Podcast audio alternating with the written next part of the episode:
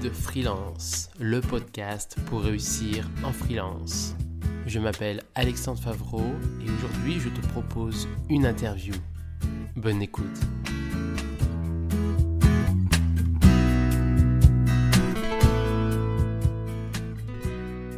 Bonjour Cédric, euh, merci Cédric d'avoir accepté cette interview. Cédric Costa. Et donc je te propose bah, tout simplement de commencer par te présenter. Salut Alexandre, merci pour l'invitation. Moi, c'est Cédric Costa. Je suis euh, freelance, du coup, en marketing. Je fais du marketing B2B pour, euh, pour mes clients, principalement de l'inbound marketing. Donc, faire en sorte de faire venir les gens à nous plutôt que, plutôt que d'aller, euh, d'aller les chasser et d'aller les prospecter. Donc, à travers toute une stratégie de contenu, notamment mise en place de CRM, des techniques de growth également. Donc, ça, c'est un petit peu pour, pour, mon, pour mon cœur de métier.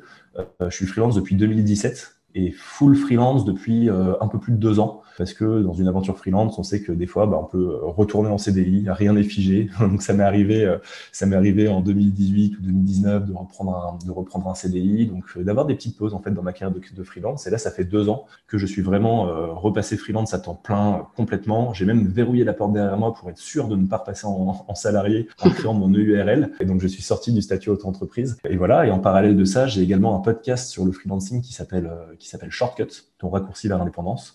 Euh, qui a aujourd'hui déjà une vingtaine d'épisodes et à l'heure où on se parle. Et puis euh, à l'heure où l'épisode sera, notre épisode, Alexandre sera diffusé, il y aura, il y aura entre 20 et 30 épisodes euh, parce que la saison, la saison 3 du podcast est, en, est préparée, déjà est produite et va être diffusée à partir de, à partir de demain. Voilà.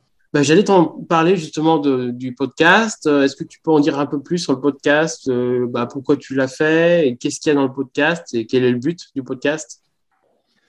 Ouais, carrément. Alors, Shortcut, euh, c'est mon side project. Et en fait, je trouvais ça hyper intéressant d'avoir un side project déjà. En fait, moi, tout est parti de là. Euh, je te le disais un peu tout à l'heure en off, mais moi, je suis pas un, grand fan de podcast à la base. J'ai pas lancé le podcast en me disant je suis fan de ce format, il faut absolument que je lance le mien. Non, la réalité, c'est que je savais que l'audio, c'était un, modèle qui me plaisait bien. Euh, j'avais écouté quelques podcasts, mais j'avais jamais trop trop accroché. Pas à cause du contenu ou quoi que ce soit, hein, juste parce que je pense que c'est une question de temps et que quand j'ai un peu de temps, je préfère peut-être bouquiner. Ou... Depuis, je m'y suis plus mis au podcast pour écouter un peu ce que font les autres, euh, étant podcasteur moi-même. Mais à la base, c'était vraiment cette volonté de lancer un side project et d'avoir quelque chose en plus à faire à côté de ma vie, enfin dans ma vie de freelance, en plus d'émissions. J'avais envie d'avoir un espèce d'élan entrepreneurial euh, supplémentaire en développant un side project. Et euh, aujourd'hui, donc Shortcut a un an, un peu plus d'un an, et quand j'ai lancé, je me suis dit, OK, je veux faire un podcast. Le freelancing, j'ai des tonnes de choses à raconter sur le sujet. Il m'est arrivé, euh, il m'est arrivé des, bonnes choses, des mauvaises choses. Je pense que j'ai des retours d'expérience à faire. Euh, j'aime pas trop l'idée, par exemple, de donner des conseils. Moi, j'évite toujours un peu ces injonctions, donner des conseils, il faut faire ci, il faut faire ça. C'est plus un format euh, court. Donc, c'est des épisodes entre 20 et 30 minutes. narré, c'est-à-dire que c'est pas un format interview où j'enregistre en situation de live, mais en fait, où derrière, il y aura un montage et où des bribes d'interviews des invités seront liées par, euh, une voix off. Euh, et, euh, et c'est d'abord en fait d'alterner des retours d'expérience de ma part et des témoignages d'experts sur un sujet en particulier. Donc aujourd'hui, il y a déjà une, vingtaine d'épisodes sur des sujets qui vont, qui vont de euh, l'état d'esprit à avoir pour se lancer, à euh, trouver ses clients, à euh, comment devenir un hyper freelance, comment investir dans des startups quand on est quand on est freelance, que faire de sa trésorerie d'entreprise. Tout un tas de sujets en fait dans lesquels chacun et chacune peuvent se, se retrouver dans leur à, chaque étape en fait de leur de leur cheminement de, de l'indépendance, que ce soit des personnes qui aient envie de se lancer, des personnes qui se sont déjà lancées, des personnes qui sont expérimentées. logiquement, toute personne est censée pouvoir trouver un épisode qui lui correspond en shortcut. Et après, petite particularité, c'est que j'aime bien, euh, à travers ce projet-là, vu que j'ai choisi une voie un peu un peu différente du format de live, euh, avoir agrémenté le projet en fait de petites surprises promotionnelles et tout ça. Et euh, je t'en parlais tout à l'heure, mais donc il y a un son de rap sur le freelancing qui est qui est sorti il y a pas longtemps. Euh, j'ai bossé avec un avec un, un, gars, un super vidéaste 3D qui s'appelle Louis Pile. On a fait une animation, du coup, on a transformé un espace digital. Donc c'est vraiment c'est une vidéo 3D. Hein. On a créé une galerie digitale euh, dans lequel des, euh, un, robot peut, en fait, va, visiter une expo et puis écouter des épisodes euh, de shortcuts. Voilà, j'aime bien, j'aime bien continuer à, réinventer ce projet-là, car en fait, l'idée, c'est qu'on se dit souvent que dans un milieu comme le podcast, c'est un petit peu fermé, il n'y a plus trop de place à l'innovation. Et j'essaie de, de, prouver que c'est faux et qu'on peut toujours avoir des idées originales, qu'on peut toujours faire preuve d'inventivité, de créativité pour pousser son projet. Ok. Pour euh, dire bah, à tout le monde ce que je disais de mon côté aussi, on a un peu le même lien. Le podcast freelance, c'est pas du tout un podcast de mon côté non plus pour euh, faire du business, euh, pour attirer des clients, etc.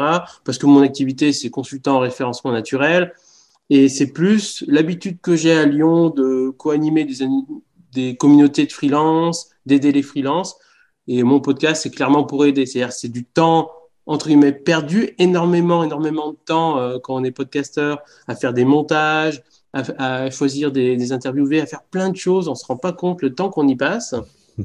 Et tout ça pour aider les freelances. Donc, c'est vraiment un but euh, altruiste euh, d'aider les freelances. Donc, ouais, c'est à peu près la même idée, même si comme euh, vient de te le dire, et tu es le premier d'ailleurs à le savoir, entre guillemets, et les gens vont le savoir du coup maintenant, je vais créer aussi un autre podcast qui, est vraiment lié à mon activité, hein, le, référencement naturel, qui s'appellera euh, Guide SEO. Après Guide Freelance, le Guide SEO, c'est pas, pas très compliqué à réfléchir. Et justement, ah ben, ça fait un bon lien avec une question que j'avais. Attention, c'est quelqu'un qui est pas très bon en anglais. Shortcut, pourquoi shortcut? Qu'est-ce que ça veut dire? Alors, euh, je, te, je, te, réponds et je fais juste un petit lien avec ce que tu disais avant, parce que tu dis des choses, des choses intéressantes sur, sur le podcast aussi, de manière générale, le côté altruiste, etc. Euh, shortcut, donc shortcut, ça veut dire raccourci en anglais. Et euh, la, la, tagline en fait, du podcast, c'est shortcut, ton raccourci vers l'indépendance. Donc c'est pour ça shortcut. Moi je trouvais ça, je trouvais ça bien. J'aime bien, bien en plus. Euh, euh, moi j'ai pas de problème avec le avec l'anglais. Hein. Je suis pas euh, de ceux qui vont, qui vont se révolter quand il y a des anglicismes ou ce genre de choses. Et je pense que toi le, premier également en, marketing c'est compliqué de, de, faire sans le franglais. Et voilà, je voulais un nom court, percutant, qui correspondait également au format qui serait proposé aux auditeurs et aux auditrices. Donc un format court, narré, donc shortcut, voilà, on va droit au but. C'est pas l'idée euh, à travers shortcut de dire qu'il y a un hack et que c'est facile et que en fait euh, avec moi en 20 minutes tu vas devenir le meilleur freelance du monde. Mais je pense que certes il n'y a pas de raccourci de manière générale pour euh, pour être une rockstar dans son domaine. Par contre, il existe des petits chemins de traverse qu'on peut emprunter euh, à travers des bons conseils, en, écoutant les bonnes personnes, euh, en s'entourant bien, etc., qui font que, voilà, pour moi, Shortcut, ça résumait un petit peu tout ça, tu vois. Et, euh, je rebondis juste sur ce que tu disais sur le côté altruiste. En fait, c'est drôle parce que, moi, à la toute base, et je l'assume complètement, mais ce side project était plutôt complètement égoïste, dans le sens où c'était aussi une manière de, documenter ma propre aventure de freelance.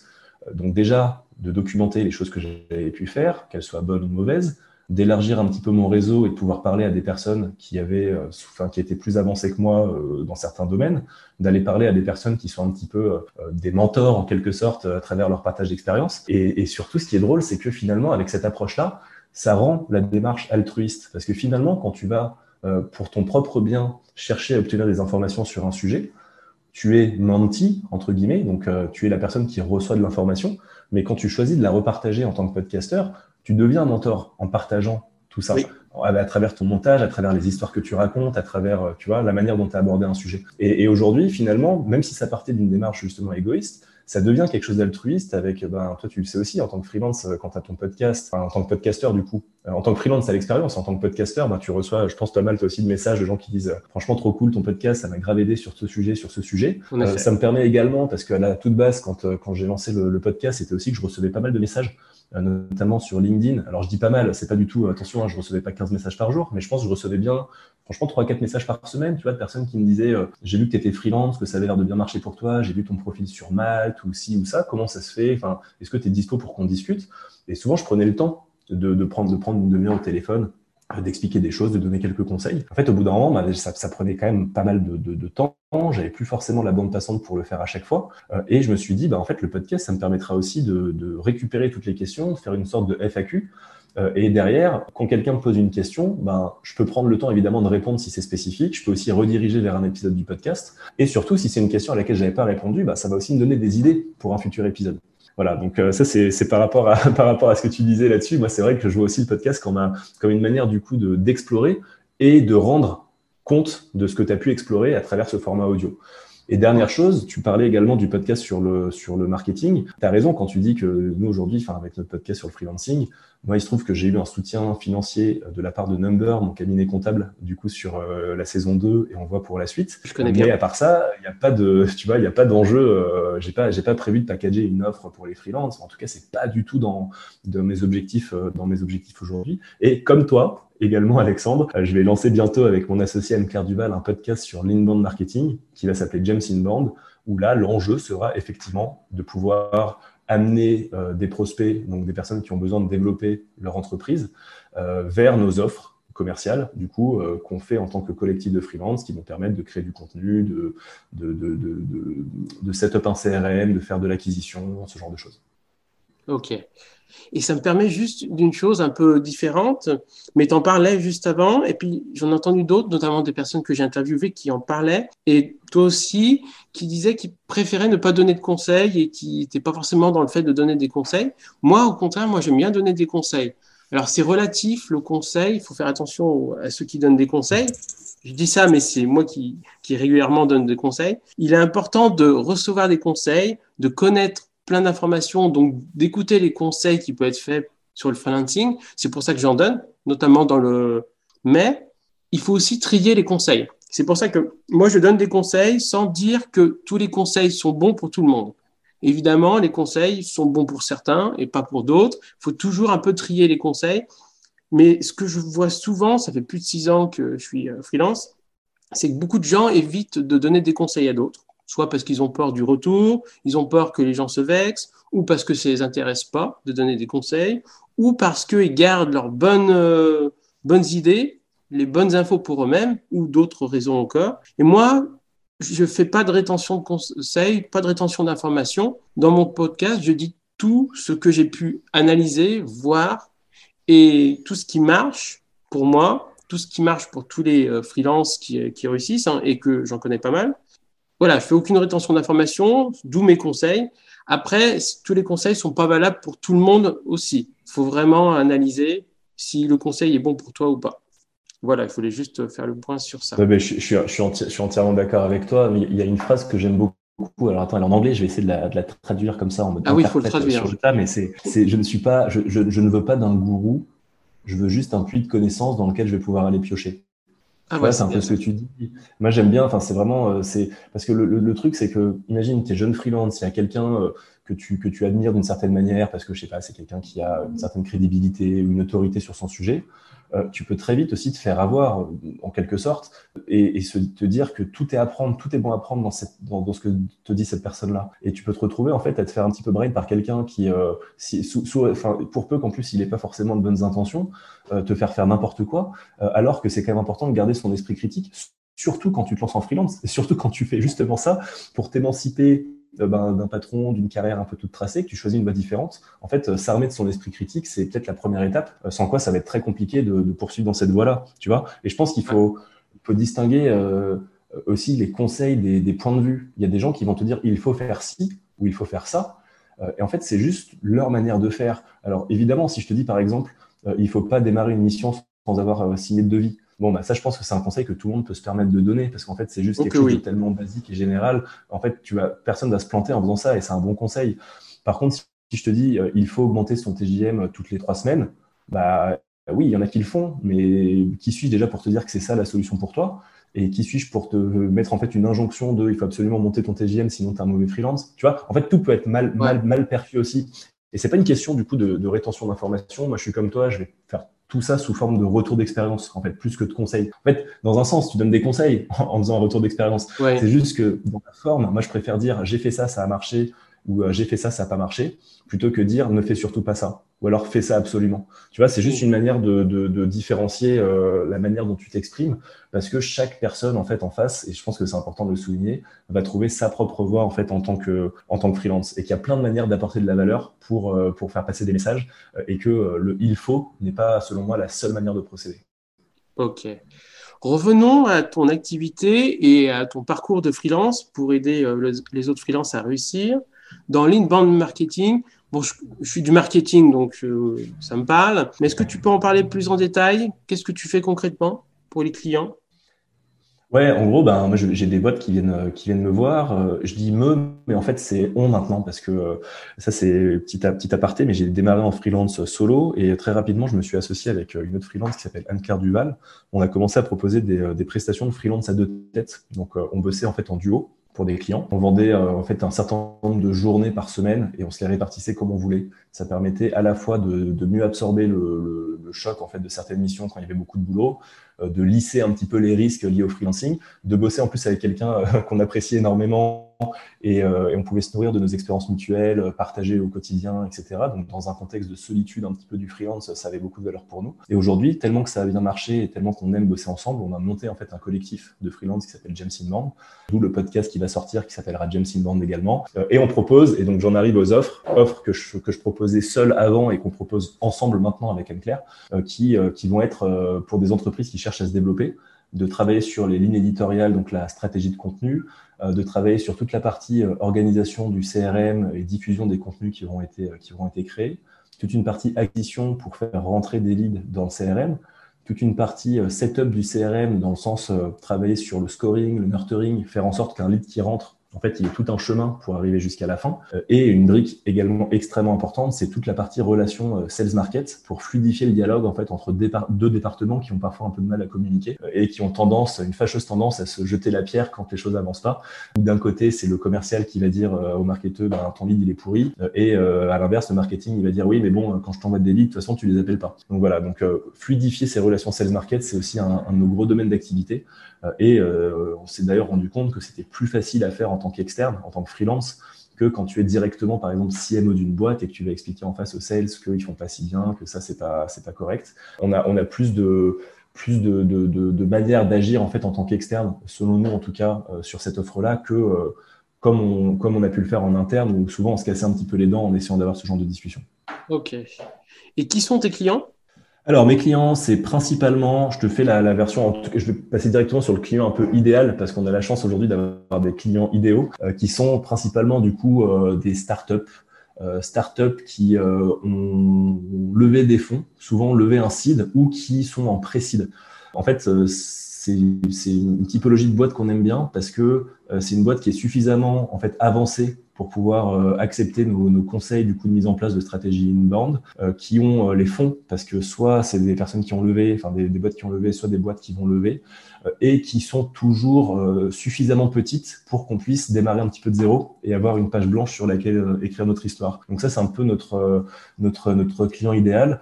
et après, évidemment, ben, on a aussi défini, et c'est un, sujet important, et on aime beaucoup en parler, mais on a aussi défini, défini nos anti-personas, donc qui sont les, des personnes avec qui on n'a pas envie de travailler. En fait, là, ça se joue pas trop sur la, sur la boîte ou sur la taille ou sur le secteur. Ça se joue plus sur les humains qui en face. Et euh, on sait qu'aujourd'hui, nous, en tant que freelance, en tant que collectif de freelance, on veut travailler avec des gens sympas.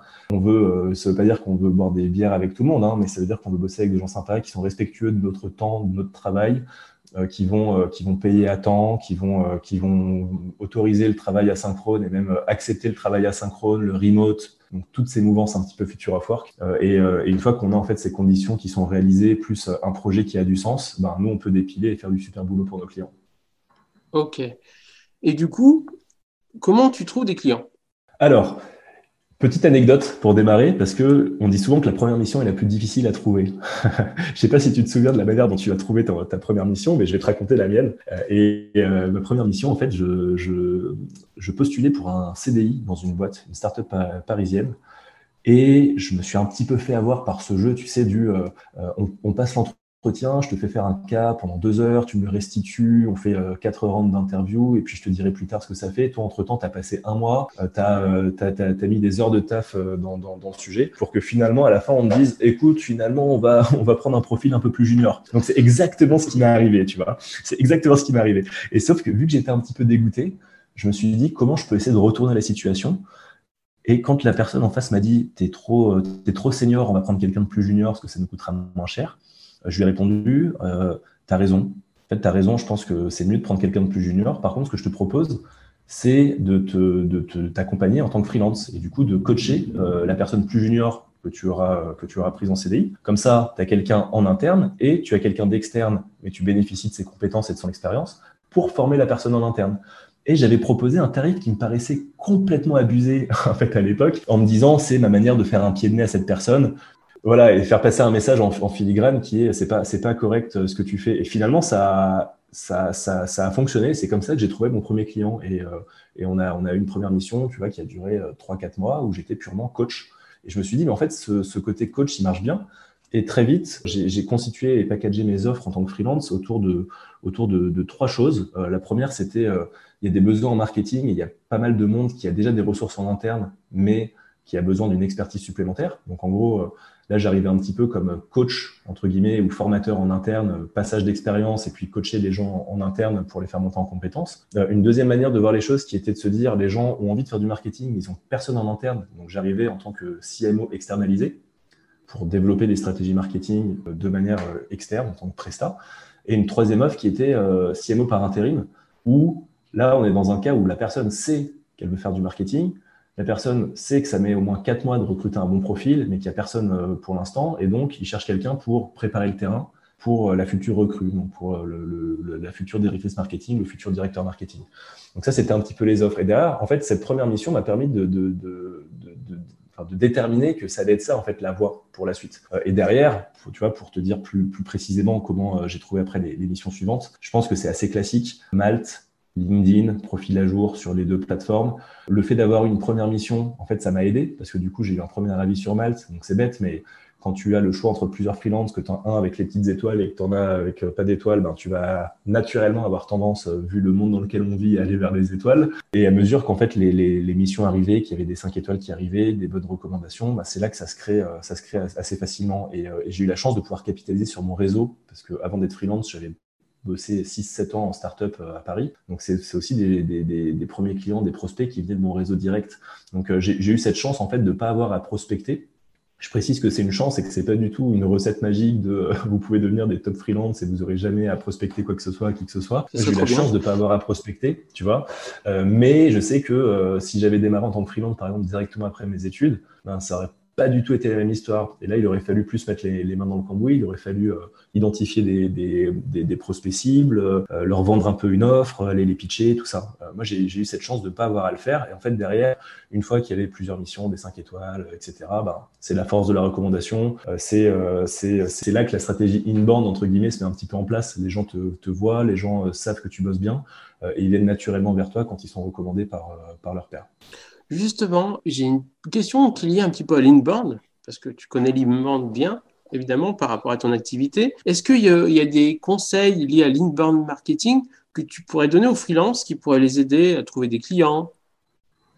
Comme ça Ouais, alors, euh, bah, enfin, moi, en fait, aujourd'hui, les piliers, on va dire, de ma strat euh, inbound, je ne l'ai jamais vraiment théorisé, mais je pense que c'est assez naturel. Finalement, en, en, quelque sorte, déjà, ton profil Malte, euh, juste en ayant un bon profil mis à jour qui fait que quand quelqu'un va taper freelance slash, euh, enfin tu vois, qui va taper ton domaine d'activité, donc dans ton cas SEO, si tu tombes dans les premiers résultats de recherche, que tu as déjà euh, que tu as déjà tes 5 étoiles, que tu as plusieurs avis et, et que tu as par exemple un badge super malter, bah, en fait les gens vont plus naturellement venir vers toi.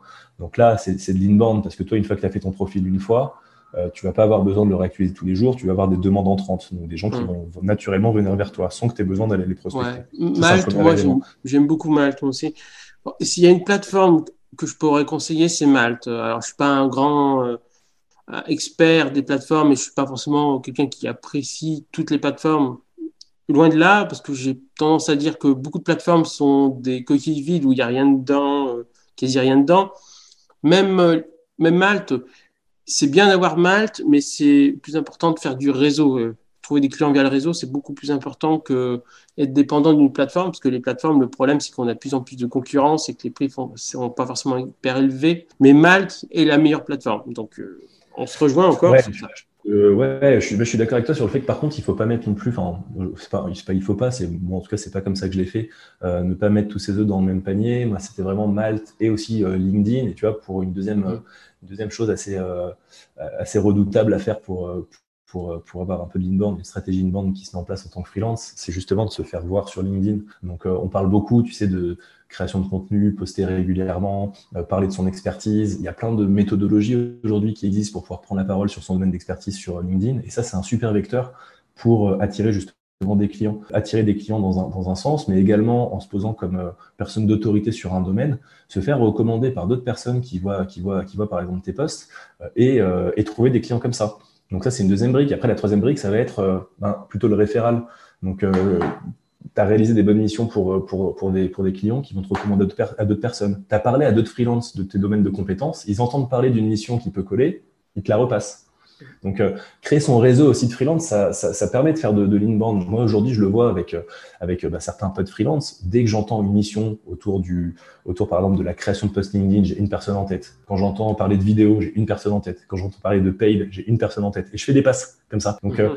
c'est ça aussi. C'est se faire connaître sur son domaine d'expertise, que ce soit à travers LinkedIn, c'est un exemple, mais même des podcasts, une chaîne YouTube, un side project, euh, un blog, une newsletter, tout ce que tu veux, ça veut dire que tu vas, tu vas être en fait en top of mind des personnes qui auront euh, un besoin qui correspond à ce que tu proposes. Et si tu arrives à être en top of mind quand quelqu'un a besoin euh, de faire du SEO, ou quand quelqu'un a besoin de faire du CRM, ou quand quelqu'un a besoin de, de, rédiger un livre blanc, ou quand quelqu'un a besoin de créer un site internet, ben, en fait, tu as tout gagné. Je le dis souvent, le réseau de freelance, c'est extrêmement important. Souvent, les gens ont tendance à le négliger ou se dire que les réseaux de freelance, c'est uniquement pour discuter, pour euh, connaître des gens qui ont les mêmes problématiques que soi, éventuellement avoir des réponses à ces questions. Mais je dis souvent que c'est important aussi pour être recommandé. Et j'appelle ça des prescripteurs freelance, des gens, comme tu dis, hein, qui vont penser à toi lorsqu'ils vont entendre parler d'un besoin dans ton domaine. Et moi, à Lyon, par exemple, euh, co-organisateur d'une communauté de freelance, et je fais des événements entre freelance, je suis vraiment axé beaucoup sur aider les freelances se développer en ayant un réseau de freelance et en s'entraidant entre eux. C'est important. En freelance, on n'est jamais seul. On dit souvent qu'un freelance est seul. En fait, non, il faut être, quand on est freelance, il faut être avec d'autres freelances pour s'entraider.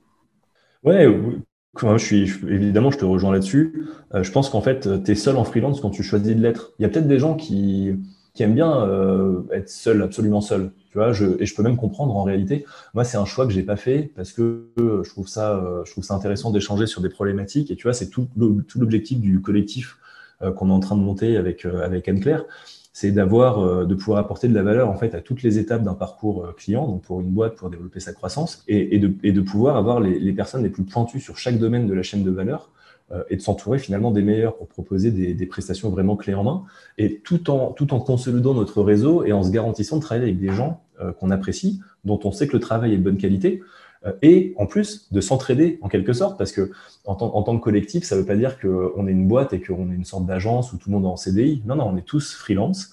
Mais moi, je sais que si j'ai une demande qui rentre, je vais avoir dans le collectif des personnes qui sont hyper doués, qui sont des rockstars, qui sont euh, les meilleurs de leur domaine, en plus avec qui j'adore bosser, et que ben, si j'ai une prestation par exemple de site web qui rentre, moi personnellement je ne sais pas le faire, ça ne m'intéresse pas, mais je peux te mettre en contact avec une top personne qui va pouvoir te le faire, et avec qui on sera en contact, et avec qui je vais pouvoir discuter pour voir comment le site web s'intègre dans une stratégie plus globale euh, par exemple d'inbound marketing ou de tout ce que tu veux. Euh, et c'est une manière de faire des passes aussi. En fait, donc de se regrouper en tant que collectif, c'est une manière de, de, de, se crédibiliser aux yeux de prospects potentiels, de se faire des passes entre freelance et de faire avancer les projets euh, bah, en fait plus vite, d'aller plus loin. Et, et c'est aussi une super bonne manière pour moi de, de, de, consolider un réseau qui a été bâti après des mois et même des années, tu vois, de rencontres avec d'autres freelances, de, d'échanges autour du freelancing et, et de concrétiser tout ça dans un projet à part entière. Autre question, qu'est-ce que tu aimes le plus en tant que freelance? Toi qui as fait salarié et freelance, il y a des gens qui ont commencé en tant que freelance, donc ils peuvent moins le voir, mais toi qui étais salarié et qui maintenant freelance, qu'est-ce que tu aimes le plus?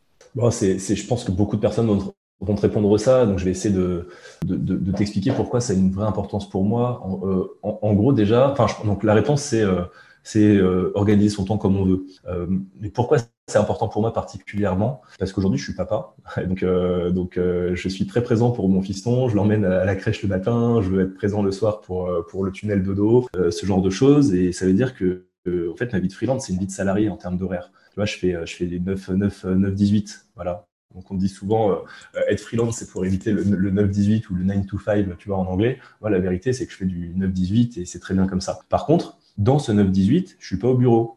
Je peux faire, euh, je peux faire ce que je veux. Je peux bosser sur des missions clients. Je peux bosser sur mon side project. Euh, je peux aller faire mon sport. Je peux, euh, je peux faire des choses pour pour moi, des choses pour le petit. Je peux faire, je peux faire vraiment tout ce que je veux. Et c'est ça pour moi la, la vraie clé. là où si j'avais été en CDI, même dans une boîte par exemple en full remote, à la limite, il y aurait des formats de CDI, attention, hein, qui, me correspondraient aussi, et même qui correspondent à beaucoup de gens, euh, mais il aurait fallu voilà, que ce soit euh, qu'il y ait du télétravail euh, prévu, que ce soit un modèle à l'objectif plus qu'au plage horaire. Moi, aujourd'hui, j'avais pas envie de, me sentir coincé et d'avoir par exemple tous les lundis matins à 9h la réunion d'équipe euh, du CDI où il faut absolument être là parce que tu prends le petit-déj, euh, qu'après, euh, une fois toutes les trois semaines, tu as un séminaire où tu vas je sais pas où pour faire un team building. En fait, moi, dans, dans ma vie de papa, j'ai construit ma vie de freelance autour de ma vie de papa, c'est que j'avais envie de pouvoir être présent pour mon enfant d'être extrêmement présent même pour mon enfant, m'impliquer dans son, dans son éducation, d'être là au maximum. Et c'est pour ça que ce modèle-là correspondait vraiment bien. Et je me rends compte que j'aurais pas pu euh, être aussi présent si j'avais un boulot ou derrière, en fait, quand tu as un CDI et que tu as ton patron qui te colle une réunion, tu dis de manière très naturelle, mais j'ai pas le choix. C'est mon patron qui m'a dit qu'il y avait une réunion, euh, c'est pour ça que je rentre à 20h et que j'ai loupé le, coucher du petit. En fait, tu as le choix.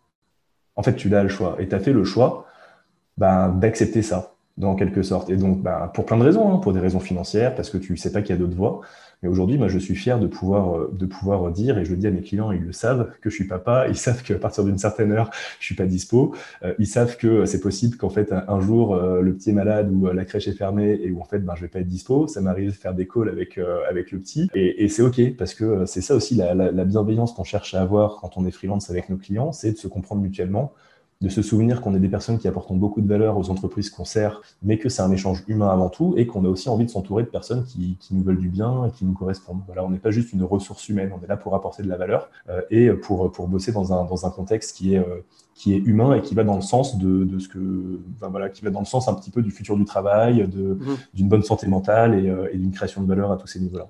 Il a quel âge? Il a un an et demi.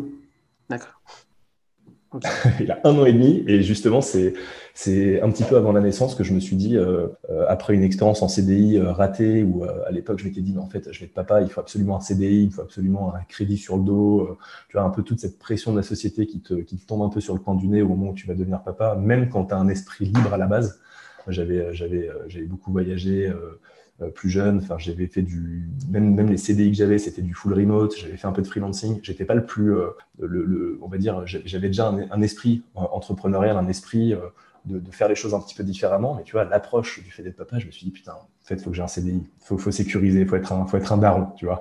Toutes les fausses croyances un petit peu que, qui existent. Et vu qu'une expérience en CDI a mal marché, a pas, pas, enfin, pas, pas du tout fonctionné, je me suis retrouvé un peu à poil deux, deux, deux trois mois avant la naissance du petit.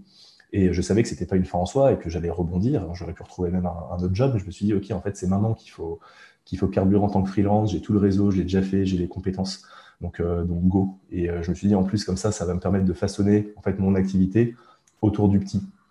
Et pas que ce soit, euh, et pas que ce soit l'inverse, tu vois, et pas que ce soit, OK, ben, je prends un travail coûte que coûte et puis, et puis on verra comment, comment la vie de famille et comment la vie de papa s'inclut dans tout ça. Oui, surtout que ces premières années, donc tu profites des premières années de, ton enfance, c'est quand même assez sympa. Hein.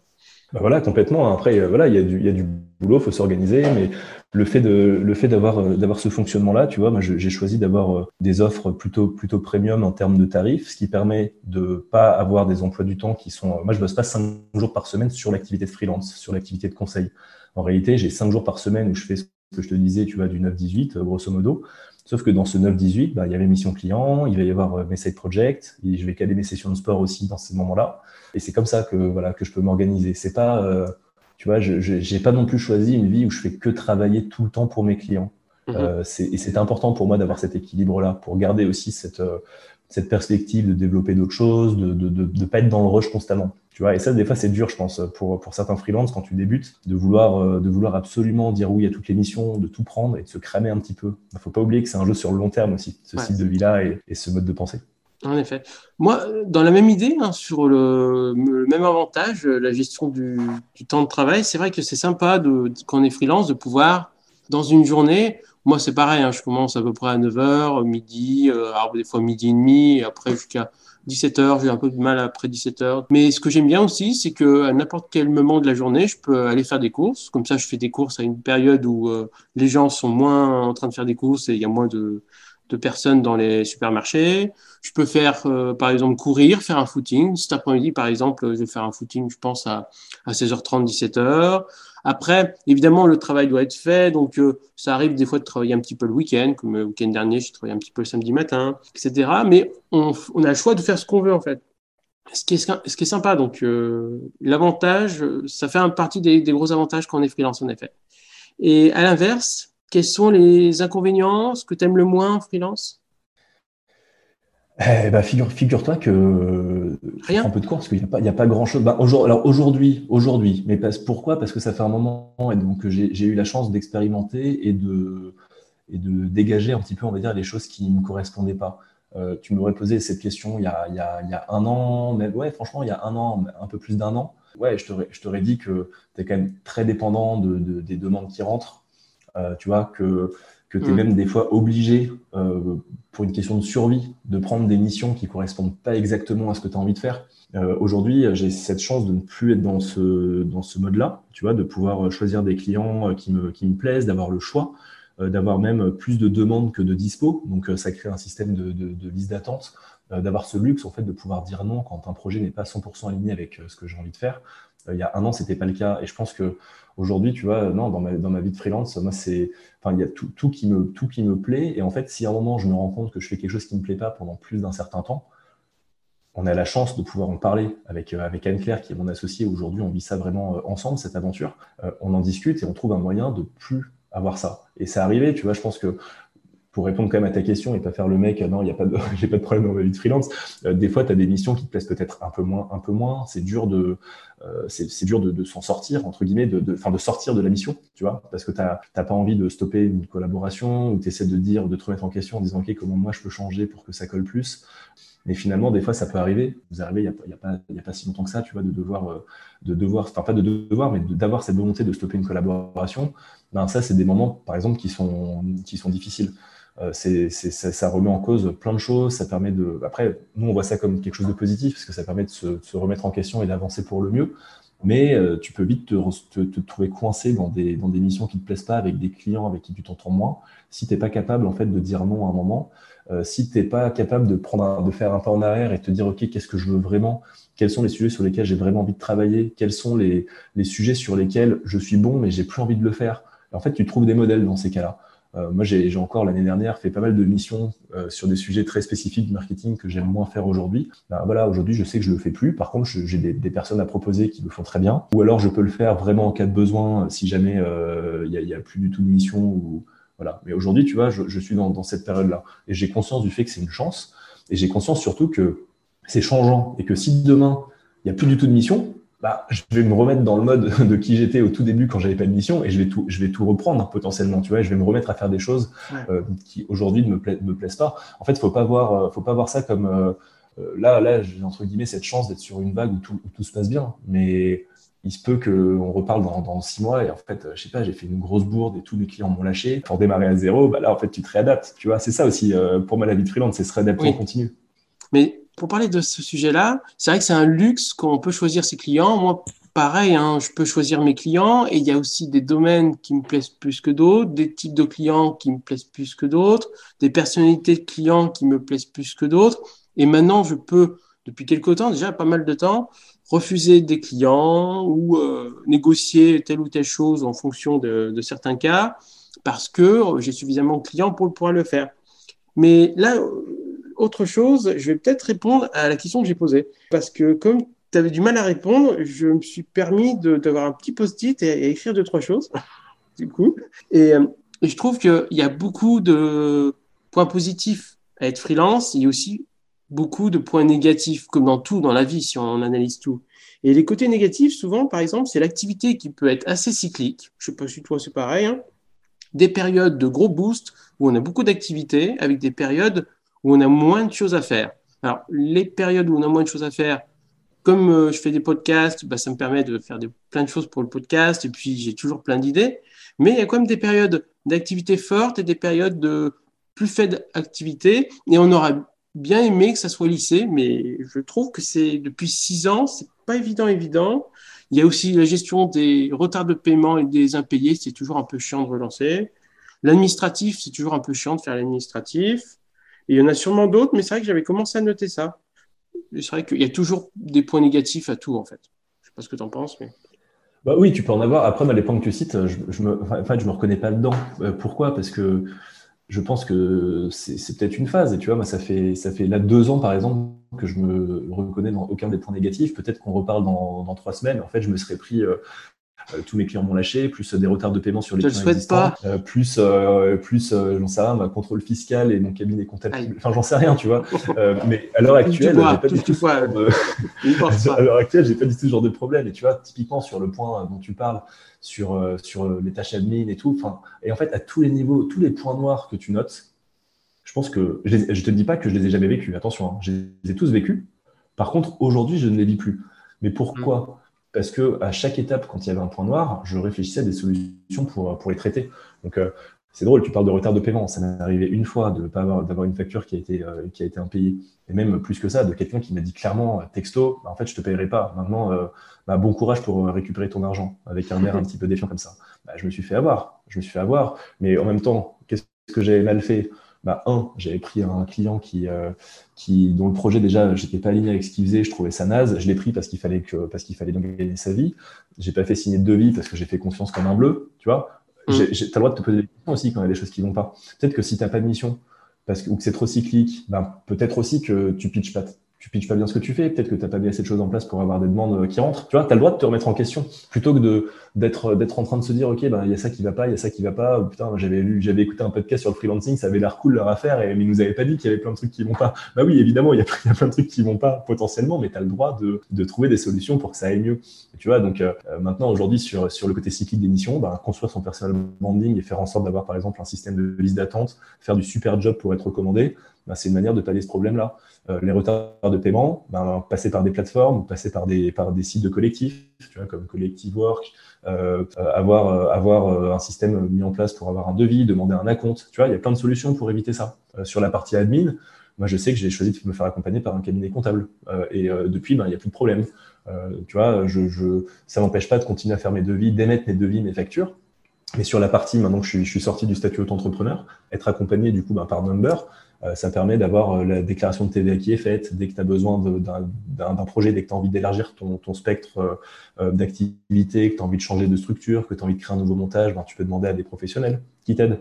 Tu vois, s'entourer aussi, ça permet d'éviter ça. Tu parlais aussi du côté cyclique, mais si tu, si tu bosses bien ton réseau, ben, dès que tu auras une petite pause et que tu as envoyé plein de balles à des, à des potes freelance le jour où tu n'as plus de mission, tu leur dis coucou tout le monde, euh, je suis un peu en galère là, j'ai plus de mission, bah les gens ils vont te renvoyer la balle, tu vois. Donc il y a toujours, je pense aussi des, des Peut-être que je n'étais pas suffisamment clair. C'est des petits problèmes. Enfin, de mon côté, c'est des petits problèmes. Quand même, quoi qu'il arrive, il y a toujours des, des choses. On peut pas faire les choses parfaitement. Par exemple, le côté cyclique, c'est relatif, mais c'est assez courant.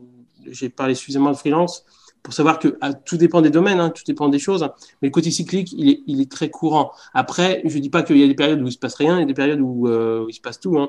C'est juste qu'il y a des périodes où on n'est pas tout le temps à la même activité, tout le temps au même niveau. sauf si on prend euh, quelques missions, grosses missions euh, euh qui font un temps plein. Donc non, c'est juste ces petits éléments que j'avais identifiés. Le problème administratif, c'est relatif, quoi qu'il arrive, hein, c'est toujours relatif, mais c'est toujours un peu chiant de faire les devis, hein, faire les factures. Enfin, je trouve que c'est un peu chiant. Mais comme je disais, il y a toujours des avantages et des inconvénients à tout, en fait. C'est juste ça. Est-ce que tu aurais des retours d'expérience qui pourraient aider les freelances à mieux réussir? J'évite de dire conseils, parce que tu me disais que les conseils, euh, ouais. dire, mais des retours d'expérience qui pourraient aider les freelances à réussir mieux. Alors, question hyper importante déjà, c'est quoi réussir? Qu'est-ce que la réussite quand tu es freelance donc peut-être qu'on peut commencer par là. Oui. Chacun a sa réussite. Et je pense que vu que chacun a sa réussite, c'est important de la définir pour chacun. Euh, moi, ma réussite, mon modèle de réussite, c'est de, c'est de, je te l'ai dit tout à l'heure, mais c'est de ne pas me tuer à la tâche, euh, de pouvoir avoir le temps important pour les choses qui sont importantes pour moi. Donc euh, passer du temps avec ma famille, pouvoir continuer à me développer en tant qu'humain. Donc avec, moi j'aime beaucoup faire du sport, je fais des arts martiaux, pouvoir continuer à m'entraîner, garder un style de vie qui me, qui me correspond, développer d'autres projets, ce genre de choses. Donc pour atteindre cette réussite-là, il fallait que euh, je puisse avoir en fait euh, assez de revenus pour me permettre de continuer à avoir cette vie-là. Donc moi, en fait, mon modèle de réussite, il est, autour de ça. Il est autour du fait d'avoir suffisamment de clients pour subvenir aux besoins que j'ai dans le style de vie que j'ai envie d'avoir. Euh, après, ça veut dire quoi réussir en tant que freelance si on essaie de le faire de manière généraliste? C'est quoi? C'est un seuil de chiffre d'affaires que tu dois atteindre?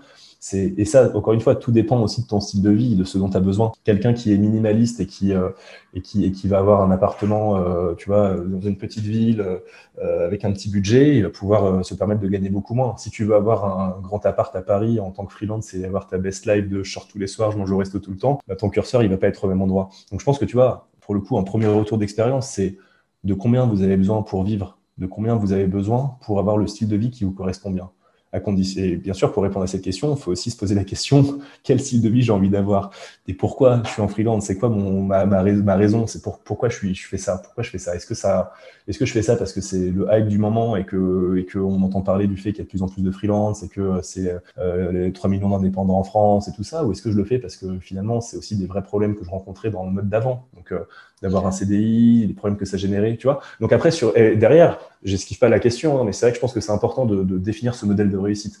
Mais je trouve que c'est bien. ensuite que tu as, tu vois, une fois que derrière tu as défini ton modèle de réussite, là, tu vas mettre en place les, les différentes cartes. Et moi, tu vois, à travers euh, ma, propre expérience, mais aussi euh, les sujets qui sont abordés dans le podcast, il y en a plusieurs des sujets. Tu as le sujet de comment tu récupères tes clients, donc euh, inbound versus outbound. Donc, tu vois, si jamais tu as déjà de l'expérience, bah, capitalise sur ton réseau pour, euh, pour faire en sorte de ne pas avoir à trop prospecter. Si tu n'as pas trop d'expérience, ben, va plutôt faire de la prospection, identifie ton client cible, va contacter ces personnes-là avec une offre qui te paraît pertinente et améliore ton pitch sur ton offre à mesure que tu, que tu te prends des portes, parce que tu vas te prendre des portes au début. Si tu n'as pas d'expérience et que tu arrives avec une offre en tant que freelance et que tu as prospecté, ben voilà, tu vas, il va falloir test and learn un petit peu entre guillemets pour, euh, pour trouver la bonne offre, trouver le bon prix, trouver les bons prospects. Après, tu vas avoir toute la question de l'entourage, donc bien s'entourer dès le début je pense que c'est important.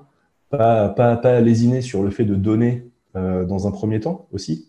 Moi, je sais que donner des conseils sur son, expérience, euh, raconter les, histoires d'échecs, ça peut être tout simplement en prenant la parole sur LinkedIn ou sur un blog, en documentant. Moi, je recommanderais à tout le monde d'avoir un side project qui documente son aventure en tant que freelance. C'est pas forcément un podcast, ça peut être une newsletter, ça peut être euh, une chaîne YouTube, ça peut être juste prendre la parole de temps en temps sur LinkedIn ça peut être, euh, ça peut être de, voilà, enfin, il y, a plein de moyens, je pense, de, le faire. Ou ça peut même être tout simplement de ne pas le partager, mais d'avoir une prise de notes et de, réfléchir et d'avoir sa propre introspection sur son parcours de freelance. Tu vois, je pense qu'il y a déjà pas mal de, pas mal de clés comme ça pour une fois qu'on a bien défini son modèle de réussite, ben, s'y mettre. Et je pense que tu vois, j'avais fait un, retour d'expérience il n'y a pas longtemps là-dessus. Je pense que quand même la base pour, pour avoir du, du concret, de l'actionnable, c'est d'avoir un profil Malte et LinkedIn qui sont bien référencés par rapport à son domaine d'expertise peut-être euh, définir 10 top clients que tu as envie d'avoir et aller leur proposer une offre. Donc, tu le fais sur LinkedIn, tu le fais en les contactant, tu trouves un mail, tu leur envoies un mail ou tu les appelles. Prospection pure. Euh, ensuite, tu défonces ces missions-là. Si tu arrives à en avoir une, tu fais en sorte que les gens aient te recommander. Tu demandes du feedback à chaque fin de mission pour voir comment tu peux t'améliorer. Et puis derrière, ben, tu, vas, tu vas tout de suite savoir, en fonction de la bande passante que tu as, des demandes entrantes, s'il y a par exemple euh, des périodes où tu as beaucoup d'activités que tu n'as pas beaucoup de temps et que tu as beaucoup de demandes, peut-être que c'est là que c'est l'occasion d'augmenter un peu ses tarifs. Peut-être qu'au début, du coup, tu as envie d'avoir des tarifs qui sont un petit peu bas pour attirer pas mal de monde et ensuite de les, de les monter progressivement. C'est encore une fois, chacun sa stratégie. Tu vois, et des clés derrière, euh, actionnables, tu en auras, je pense, en tant que freelance, en fonction de la question que tu, que tu te poses, sur tous les podcasts qui existent, sur toutes les ressources qu'il y a sur Internet, sur tous les créateurs, créatrices de contenu qui existent aujourd'hui tu trouveras en fait des, réponses à tes questions. Tu vois, je donne quelques exemples de, de, podcasts, mais donc il y, a, le tien, Alexandre. Je sais que euh, j'ai eu la chance d'avoir dans Shortcut euh, Marine Bonnet du podcast La Cohorte, euh, d'avoir Alexis Minkela de Tribu 1D, Thomas Burbidge que tu as eu aussi de Young Wild Influence, des gars comme Thibault Louis du podcast Les Rois du Scale. Tu as, plein, as plein, plein de monde. Romy, du coup, qui va être dans la saison 3, qui a écrit un podcast qui s'appelle Make It Count et qui a une, une newsletter du même nom. Il y en a plein. Donc, euh, je pense qu'une fois que tu as une question précise, tu poses la question telle qu'elle à Google. Comment trouver son premier client? Tu tapes ça sur Google. J'ai pas fait le test. Hein. À mon avis, tu fais ça, tu vas avoir des épisodes de podcast qui remontent. Euh, tu poses euh, la question à des freelances. Tu la poses sur LinkedIn. Tiens, je me pose cette question-là. Vous me recommandez quoi? J'écoute quoi comme épisode de podcast? Je, m'abonne à quel newsletter? Je lis quel article de blog? En fait, tu auras tes réponses. Mais avant tout, pour moi, le plus important, et ce serait là-dessus que je conclurai, tu vois, sur le conseil, c'est définis ton état d'esprit, définis tes objectifs, définis le mode de vie que tu as envie d'avoir et euh, définis du coup le montant de chiffre d'affaires qu'il faut que tu aies pour correspondre, enfin pour coller à ce style de vie-là. Et derrière, en fait, euh, si tu as déjà le bon état d'esprit, tu vas, tu vas trouver. La suite, ça va se dérouler tout seul. Les conseils, tu, tu les auras, ils, existent quelque part, il suffit juste de mettre le doigt dessus. Ok, bah, je suis d'accord sur tout ce que tu as pu dire, notamment sur la réussite, euh, parce que je dis souvent euh, Guide Freelance, le podcast pour réussir en freelance. Et la notion de réussite, c'est exactement ce que je pense, c'est que la réussite pour l'un n'est pas la même chose que pour l'autre. Ça dépend de toi, c'est vraiment au fond de toi ce que tu veux et ce qui va te permettre d'être heureux, en fait, tout simplement.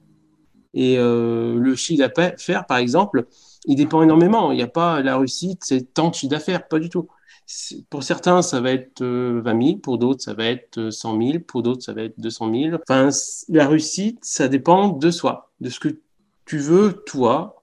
Et c'est pas forcément lié d'ailleurs au chiffre d'affaires ou au type de client ou quoi que ce soit. Ça peut être à, la vie de freelance. Tu veux peut-être telle ou telle chose, euh, une gestion de, de ta vie, tes horaires, par exemple, comme tu le disais.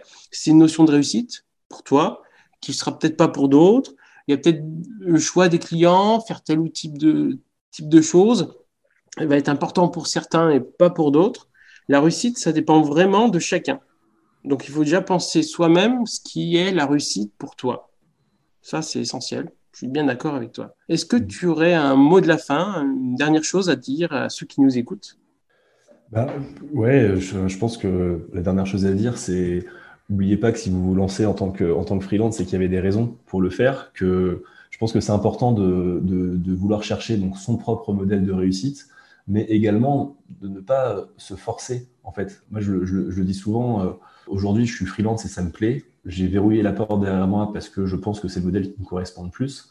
Mais demain, peut-être qu'il y aura un nouveau format de salariat qui me correspondra bien. Peut-être que j'en aurai ma claque d'être freelance. En fait, tu n'es pas en train de choisir entre être freelance à vie ou salarié à vie tu as le droit aussi d'itérer dans ta vie euh, professionnelle. donc, euh, donc finalement, si tu es freelance aujourd'hui et que ça passe pas, ben je sais pas, tu n'y arrives, pas, il n'y a pas l'édition et tu as, un étau euh, financièrement, voilà, c'est compliqué. Ben, peut-être repasser un petit peu en CDI, enfin, ou, trouver un autre job, même si c'est juste un job alimentaire dans un premier temps, continuer et persévérer dans sa voie de freelance à côté. Le truc bien du freelancing, c'est que ça peut se faire à côté d'un à côté d'un taf, à côté de ses études. Donc et, encore une fois, et c'est pas une fin en soi. Je sais qu'on a un podcast sur le freelancing. Moi, j'ai un podcast sur le freelancing. On est tous les deux fans de freelancing. On parle à beaucoup de freelance. et d'ailleurs, c'est peut-être ce qui fait que des fois, bah, dans la vie, on n'est on n'est pas hyper compris parce que les freelances, on est un peu des ovnis et puis on a un mode de vie un peu bizarre, un mode de taf un peu bizarre. On parle de remote, d'asynchrone, tout ça. Mais voilà, nous, on kiffe. Mais c'est pas, c'est pas la voie universelle. Je pense que c'est important de le rappeler et que c'est pas du tout euh, un échec de devoir à un moment dans sa vie de freelance bah, repasser en salariat pour toutes les raisons qu'on peut imaginer, que ce soit purement financière, par une volonté de plus de stabilité, plus de sécurité, et que euh, en fait la frontière est, fine entre les deux et qu'on peut très bien slalomer entre du, du freelancing et l'entrepreneuriat. Voilà, il n'y a pas d'injonction à euh, être entrepreneur, c'est la seule voie, c'est la voie royale. Bah non, en fait, euh, il y a des gens qui sont très bien en salarié, des gens qui sont très bien en entrepreneur. Juste apprendre à se, à se respecter et surtout à s'écouter. Bah, merci Cédric Costa pour ces retours d'expérience. Merci beaucoup. Merci à toi Alexandre.